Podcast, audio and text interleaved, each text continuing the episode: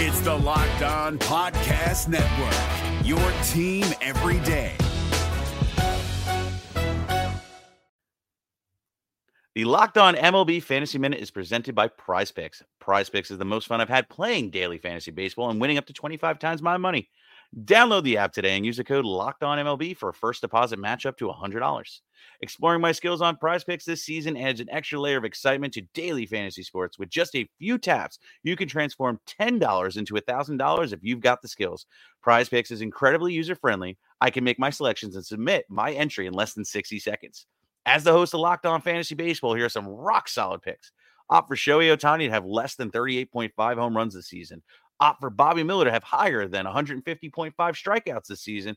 And for Bryce Harper to have higher than 97.5 ribbies this season. Download the app today and use the code Locked On MLB for first deposit match up to $100. Again, download the app today. Use the code Locked On MLB for first deposit match up to $100. Pick more, pick less. It's that easy. We're driven by the search for better, but when it comes to hiring, the best way to search for a candidate isn't to search at all. Don't search, match with Indeed. 93% of employers agree Indeed delivers the highest quality matches compared to other job sites, according to a recent Indeed survey. And listeners of this show will get a $75 sponsored job credit to get your jobs more visibility at Indeed.com slash podcast. Just go to Indeed.com slash podcast right now and support our show by saying you heard about Indeed on this podcast. Indeed.com slash podcast. Terms and conditions apply. Need to hire? You need Indeed. It was another home run barrage and another late night in Boston for the Orioles offense. But unfortunately, they couldn't come out with a win on Tuesday night. I'll recap the Orioles' loss to the Red Sox, talk about the struggles for Kyle Bradish, and what's going on with the Orioles bullpen, all coming up on this episode of the Locked On Orioles podcast. You are Locked On Orioles your daily Baltimore Orioles podcast. Part of the Locked On Podcast Network, your team every day. Hey there, Orioles fans. Today is Wednesday, September 28th, 2022, and welcome back in to the Locked On Orioles podcast, part of the Locked On Podcast Network, your team every day. As always, I'm your host, Connor Newcomb. And coming up on today's episode, we're going to recap a tough Orioles loss as they fall 13 to 9 to the Boston Red Sox on Tuesday night as their postseason chances continue to lessen and lessen here now with just 8 games remaining in this season. I'll get you the five things you need to know from that loss. We'll take a deeper dive into a really rough start for Kyle Bradish at Fenway on Tuesday. After he dazzled, almost throwing a shutout last week against the Astros, it was the complete opposite on Tuesday night. We'll talk about why. And then we'll take a look at the Orioles bullpen. Some struggles over the last few days. A lot of roster moves could be coming here on Wednesday. We'll talk about what reinforcements could help the O's pen get through the final eight games of this season.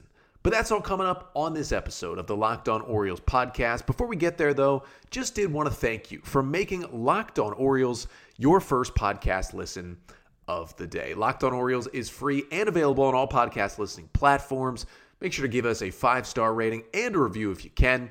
Monday through Friday, new episodes every single day throughout the season and early in the off season as well. And of course, we're right here on the Locked On Orioles YouTube page. Make sure to like, comment, and subscribe. If you like the content you see, let us know. And we thank you again for making Locked On Orioles your first listen of the day. For your first podcast listen today, let's start with Tuesday night in Boston. Final score Red Sox 13, Orioles 9 in a wild one at Fenway Park as the Red Sox take game two of a four game set to even things up in the series at one game apiece between the O's and the Sox. With the loss in this one, Baltimore falls to 80 and 74 on the season. Not quite yet, able to avoid officially the losing season. Of course, need just one more win for that and two more wins to clinch a winning season in their final eight games. Around the rest of the wild card race on Tuesday night, things, at least initially, did not break the Orioles' way. You had the Tampa Bay Rays scoring two in the 11th and holding on for a 6 5 win on the road against the Cleveland Guardians. And of course, with the Orioles' loss, coupled there as well. The O's are now five games back of Tampa. They fall the same amount back of Toronto. The Blue Jays did lose to the Yankees 5 to 2, but of course, with the Orioles loss, they remain six and a half back of Toronto, who holds the number one wild card spot. And as I record this right now, the Rangers do lead the Mariners 1 0 in the top of the sixth inning. Rangers have a couple of runners on right now. That game is in Seattle. Again, I do not expect Texas to hold on to a one run lead. If they do, the Orioles would remain three and a half back of Seattle. But if you're listening to this, of course, the game's already over. If Seattle did come back and win, that means the Mariners are four and a half up on the Orioles for that final spot in the wild card with just eight to play. Remember, the Orioles lost the tiebreaker to Seattle this year. They lost four of six to the Mariners, which means they don't just have to tie, they have to finish a game above the Mariners in the standings to make the playoffs against them. So if you are listening to this now and Seattle did come back and win that game, it's basically impossible with eight games left to make up essentially five games in the standings for the Orioles. But back to the O's game on Tuesday night, a 13 to 9 loss to the Red Sox. I'll get to the five things you need to know from that one. And the first thing you need to know is that once again, Anthony Santander is a home run machine right now. Another two homer game for Santander, his second straight two homer game. He also homered twice on Monday night, but it did continue the Orioles trend as the O's are now 1 and 9 in the games in Santander's career in which he has homered twice. In this one though, they were two pretty big home runs in this game. The first one was the tail end of a back-to-back with Adley Rutschman that gave the Orioles a 3 to 2 lead in the top of the third inning. That one was off the Red Sox starter Michael Wacha and Santander just crushed it out to right center field for that home run. 102.9 off the bat, 392 feet. He hit that one from the left side. And then his second homer was a big one as well in this game. It capped off the five run fourth inning for the Orioles that tied the game at eight. Hit that one from the right side over the Green Monster at Fenway Park. 103.2 off the bat, 393 feet. Those were home runs number 32 and 33 for Anthony Santander, who is now tied for second all time in Orioles single season history with Eddie Murray in home runs by a switch hitter in any Orioles season. Pretty impressive by Anthony Santander. And Santander, of course, he homered from both sides of the plate in this game. That is now four times this season in which Santander has homered from both the right and left side in the same game. That ties the major league record four times in a season. If Santander can do it one more time in these final eight games, I mean, he does have six homers in his last four games, three multi homer games in his last four. If he does it once more, he will hold the all time record.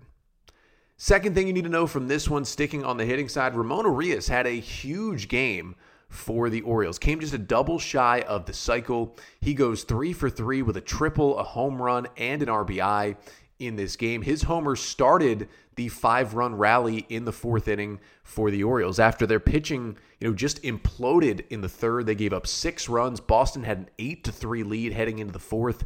The O's rallied right back, and it started with a leadoff solo home run from Urias in the fourth, his 16th home run of the season. Hit it out to dead center field, 104.6 off the bat, traveled 421 feet for the homer. Again, started that five run rally where the Orioles tied the game at eight in that fourth inning.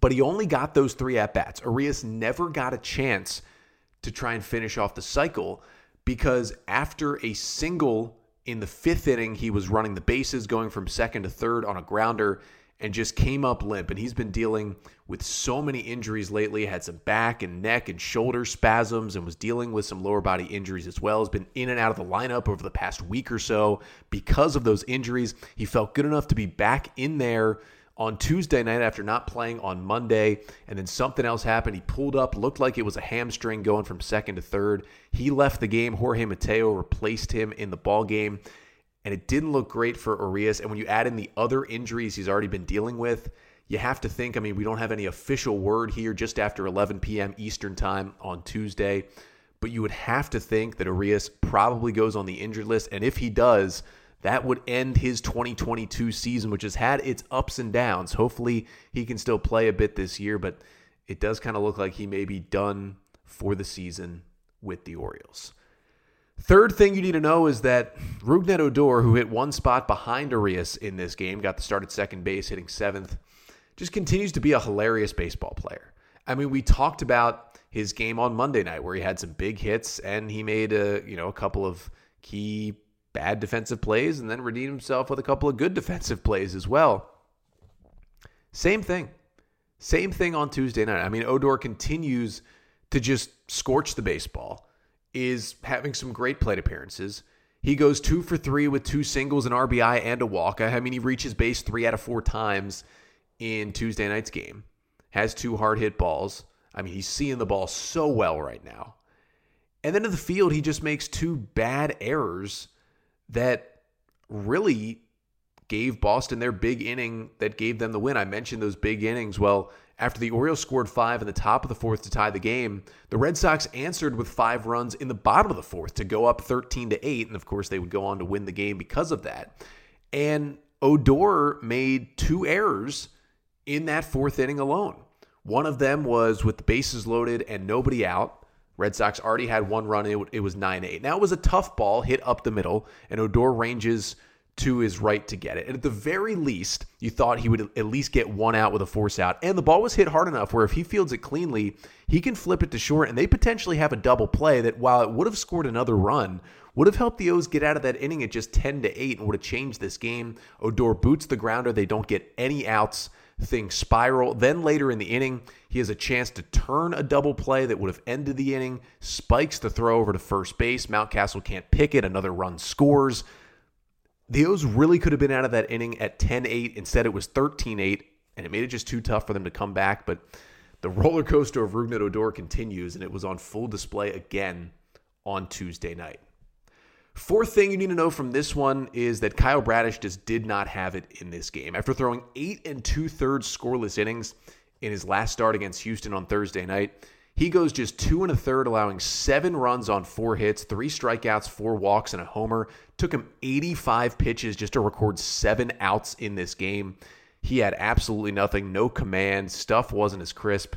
We will get to that in a lot more detail in just a bit, but not good stuff from Kyle Bradish tonight. And the fifth and final thing you need to know is that because Bradish only got seven outs in this game, the Orioles bullpen was charged with a lot of work, and it was quite the roller coaster day for the Orioles bullpen. Joey Krehbiel came in for Bradish with the bases loaded, got knocked around. He was terrible.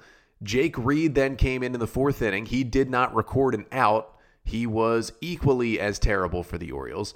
Then they went to DL Hall, who was frankly awesome in this game, and I think had his best big league appearance. Two innings, scoreless, two hits, three strikeouts, and no walks on 34 pitches. Hall just came in pounding the strike zone in this one, and it was very impressive.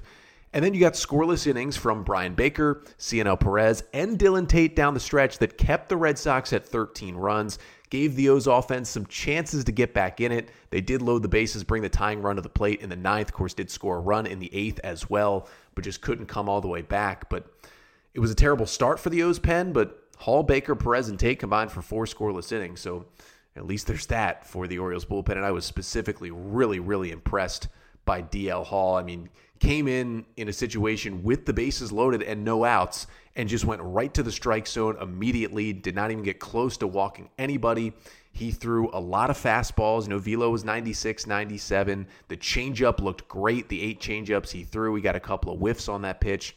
Good stuff from Hall, but it was too late. The O's had already given up 13 runs by the time he was uh, settled in in the ball game. And again, one of those big reasons was Kyle Bradish just did not have it in this one. And coming up next, we're going to break down Bradish's start further and try to figure out how he goes from flirting with a perfect game against the Astros last week to barely getting anyone out against the Red Sox this week. And we'll try to figure out what the heck happened there coming up next. But first, talk about Blue Chew because summer's winding down, the nights are getting longer, but the breeze isn't the only thing that's getting stiff. That's right, this episode is sponsored by Blue Chew. Guys, we all know that confidence can take you far in life. That's especially true in the bedroom, especially when it's time to step up to the plate. And that's where Blue Chew comes in.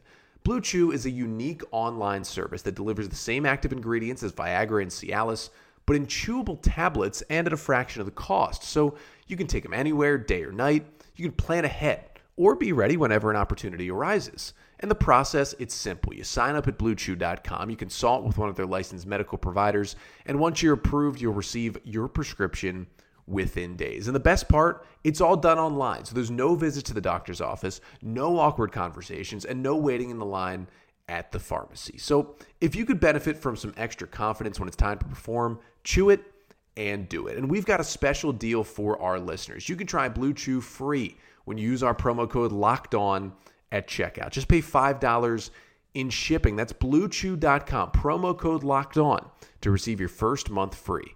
Visit bluechew.com for more details and important safety information. And we thank Blue Chew for sponsoring the podcast. New game day shirt? Boom. Cashback. Food for the tailgate? Boom, cashback. Even buying around can earn you cash back when you use your debit card. And yes, we said debit card. With Discover Cashback Debit, everyone can earn cash back on everyday purchases. In sports, it's hard to predict who's taking the win, but you know what's guaranteed to win? Discover Cashback Debit. Did I mention there are no fees, period? This one is a real game changer. Check out transaction eligibility and terms at discover.com slash cashback debit. Discover Bank, member FDIC. So the Orioles gave up 13 runs on Tuesday night. Usually not a recipe to win a ball game. And it certainly was not in this one. And a lot of those runs charged to Kyle Bradish, who had one of his worst starts of the season. Really, his only other start that was worse was also in Boston back on May 27th when he got hit around early and the O's made an incredible comeback to win. But Bradish in this game Two and a third innings, seven runs on four hits, four walks, three strikeouts, a home run. He threw 85 pitches. Now, he did only allow five hard hit balls, but it's because the ball wasn't in play too much because everything was outside the strike zone for Kyle Bradish. And it's just kind of wild to compare it to what he did in literally his last start. Thursday night at home against the Astros, a lineup that is pretty equal to Boston's, and I think many would argue is better than the Red Sox lineup. And Bradish just carved him up. He was perfect through five and two thirds. He goes eight and two thirds scoreless, two hits, 10 Ks, no walks, 100 pitches on the dot. You know, came one batter away from throwing a shutout, just four hard hit balls. I mean, everything worked for him in that start against Houston, and nothing worked for him on Tuesday night against Boston. I mean, against the Red Sox, he threw 85 pitches, just 44 of them went for strikes. That was his lowest strike percentage of the year. On the flip side, in 100 pitches last Thursday against Houston, 70 of them went for strikes. I mean, he had a lot of first pitch strikes against Houston, had less than 50% first pitch strikes against the Red Sox. That is always going to be an issue. And when you look at the pitch breakdown for Kyle Bradish, it was just a different attack plan. But you know, many would say, you know, you look at what he did against the Astros, and it was extreme breaking balls against Houston. If you remember, he threw 100 pitches, 39 sliders, 24 curveballs, and then 18 four seamers, 16 sinkers, and three changeups. So he threw more breaking balls than fastballs, way more. I mean, his four seam fastball was his third most used pitch. You don't see that a whole lot major league pitchers, but he was just tossed in the slider and the curveball. He was dropping them in for strikes. He was getting them to chase. I mean, they were both just on point all day last Thursday against Houston. And then you look at what he did in this start in 85 pitches, and it was a majority four seam fastballs 27 four seamers, 22 sliders, 20 curveballs, 12 sinkers, and four changeups got Bradish to his very unsuccessful 85 pitches on Tuesday night. And you're wondering, well, why is he throwing more fastballs? You know, I've talked about on this podcast a lot. Kyle Bradish is better when he's throwing more breaking balls, but it's kind of twofold. There's two sides to this issue because, yes, he's been better the more sliders and curveballs he's thrown this year. It's a pretty close correlation for Kyle Bradish. But the issue is, in the games he's thrown more fastballs, he has tried to throw more sliders and more curveballs. But he's found out early in those games that he doesn't have the command of those pitches. I mean, he threw 22 sliders, only two went for called strikes. 20 curveballs, only two went for called strikes. Now, he did get four of his five total whiffs combined on those two pitches, but you got to do better than five whiffs, especially if you have the stuff that Kyle Bradish has. And his four seamer, we've talked about this, is just not a good pitch. It's been hit hard all year. It continues to be hit hard. He didn't get a whiff on that pitch. I mean, it's a it's a 93 to 95 mile per hour four seam fastball. It has a little bit of natural cut to it as well. But the reason why Bradish added the sinker, which he threw 12 times on Tuesday and has thrown more and more throughout the season, is because his four seamer's been so bad. And the sinker has helped to alleviate that. You know, he's kind of thrown at times, maybe among fastballs, eh, you know, two thirds four seamers and a third sinkers just to mix it up. But that's all good when he's throwing his slider and his curveball for a strike. But when he can't get them over the plate, like was the exact issue for Bradish on Tuesday night, he has to rely on that fastball because generally, even though the fastball isn't effective, he can generally get that four seamer into the strike zone when he needs a strike. So when you're breaking pitches, aren't finding the zone, he has to go to his worst pitch, the four seamer, more to stay in counts and avoid walks. And he still walked four guys and still hit a guy, and it was still a disastrous start for Bradish. But it's it's very telling what will happen when he struggles and what will happen when he pitches well. And so it's nice to know that moving forward. But when you go from elite command one start to zero command the next, it is a little concerning. And again, I still think Kyle Bradish is going to be a great pitcher down the line for the Orioles. I have high expectations for him. And I think he's closer to what we saw against Houston than what we saw against Boston. But when he doesn't have the command of those breaking pitches, it really all goes away and it can get ugly for him. And that's something he's going to have to work on this offseason. But if you're wondering, how does he go from what he did against the Astros to what he did against the Red Sox? Well, that's how. As soon as he realizes in the second inning he doesn't have curveball or slider command, it's almost kind of over for Bradish at this point. That's something he's going to need to fix in the offseason, whether he throws more changeups when that happens or he relies more on the sinker. Either way, that's something he will certainly work on in the winter. And listen, he's going to get one more chance to throw this year. He would be scheduled at this point to start the Sunday game in New York against the Yankees, which would be scheduled for his final start of 2022. So we'll get one more chance to right the ship here, and hopefully he can kind of get back to a positive ending to what's been, I think, a really positive season for Kyle Bradish. But listen, it was not a positive night at Fenway for Bradish on Tuesday. And because of that, the Orioles really had to dig deep into the bullpen. I mean, they used every reliever that was available on Tuesday night. I mean, the two guys who weren't available were Spencer Watkins and Logan Gillespie, who threw a lot of pitches on Monday. And they used every available reliever except for Felix Bautista in Tuesday's game.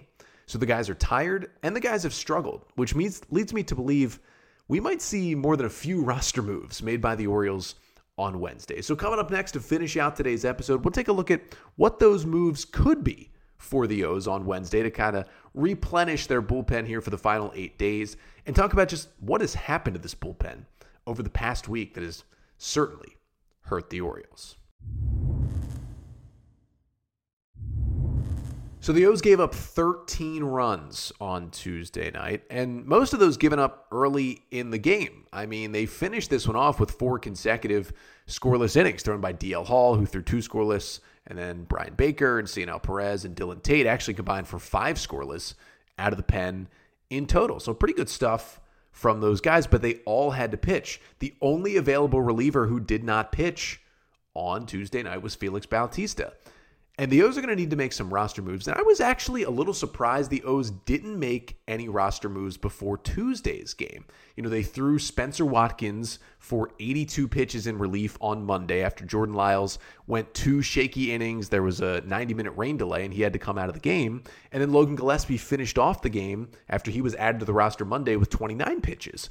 So I figured Gillespie would probably be optioned before Tuesday's game. And then Bo Sulser, who can give you length and is already in Boston on the taxi squad at the moment, I figured he would just be added to the roster. And with Spencer Watkins down, Sulser would be your long man for Tuesday's game. And had he been active, which the Orioles have been a, done a really good job of making sure guys like that are, are active, you know, when they need them he probably would have pitched multiple innings in Tuesday's game and, and saved the back end of the bullpen a little bit more in the loss to the Red Sox. But he was not activated. Now, I'm 99.9% certain we're going to see Sulser, who again is in Boston on the taxi squad, activated back to the roster on Wednesday because the O's are going to need some fresh arms to get through these final eight games in eight days of this 2022 season. I mentioned Gillespie 29 pitches and Watkins 82 pitches on Monday. Theoretically, both of them could be optioned, even though neither of them pitched Tuesday.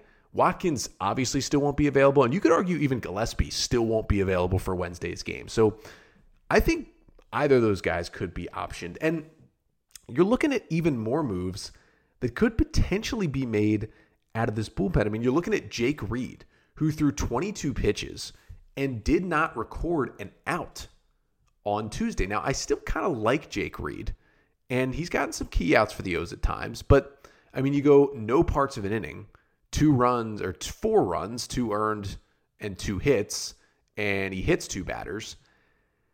You, you can't be doing that. And the O's still had a chance to win this game. I mean, when Jake Reed entered, it was eight to eight in the bottom of the fourth, and he just imploded, and the Red Sox got their five run inning that ended up being the winning inning in this game. He could certainly be DFA'd. I mean, he's been an okay piece, but I don't even know if he'll survive the 40 man roster crunch this offseason. So the O's could certainly DFA him. Joey Krehbiel's another guy who could be in trouble. Now, I believe Krehbiel has options, so the Orioles don't have to just immediately DFA him. They could just option him to AAA Norfolk for the rest of the year because he has definitely struggled lately.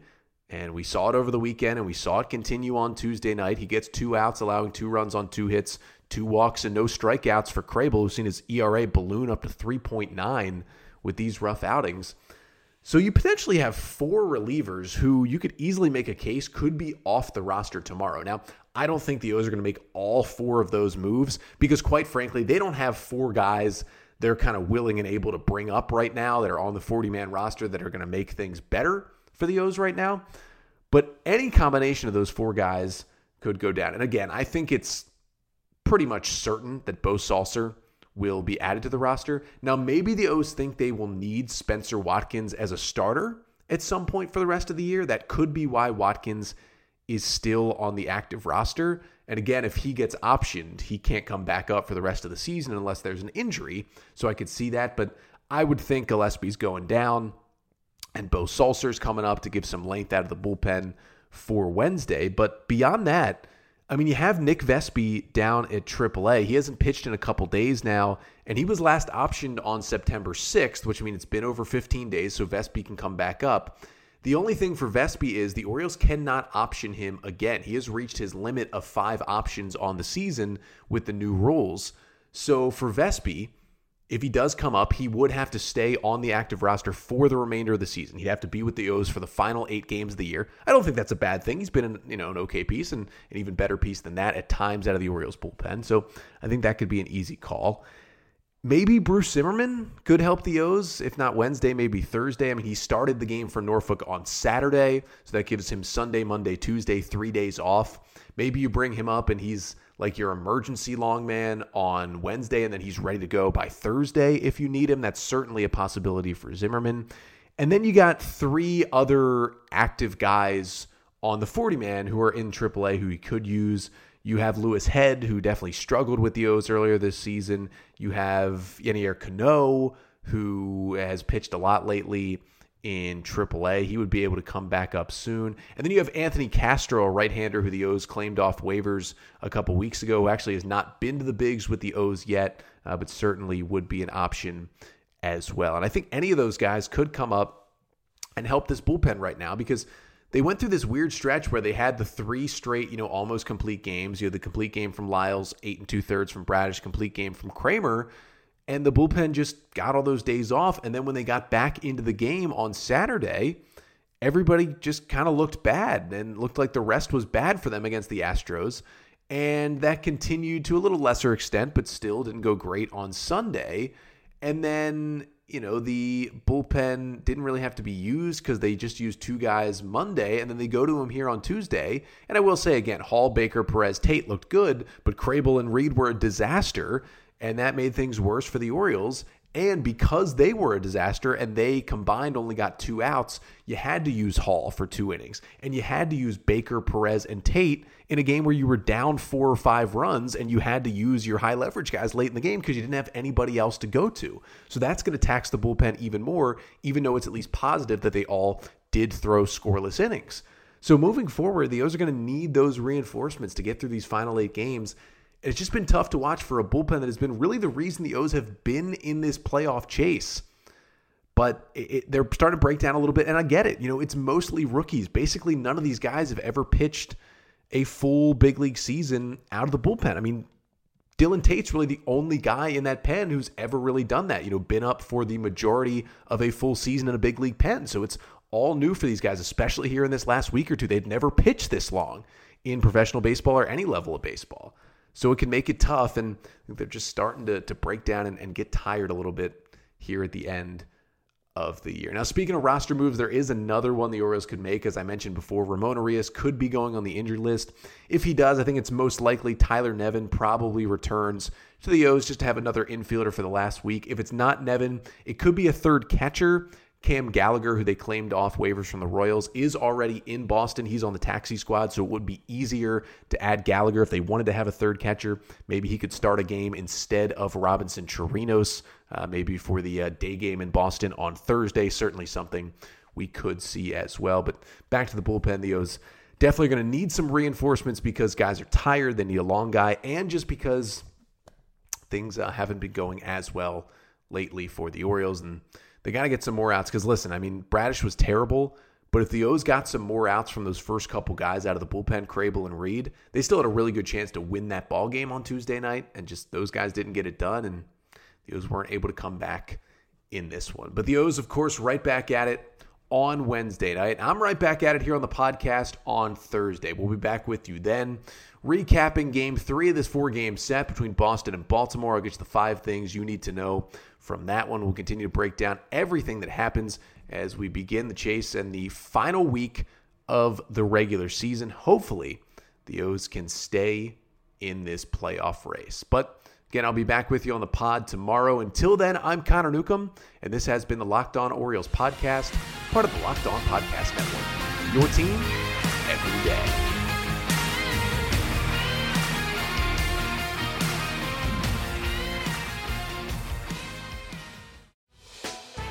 Hey, Prime members, you can listen to this Locked On podcast ad free on Amazon Music.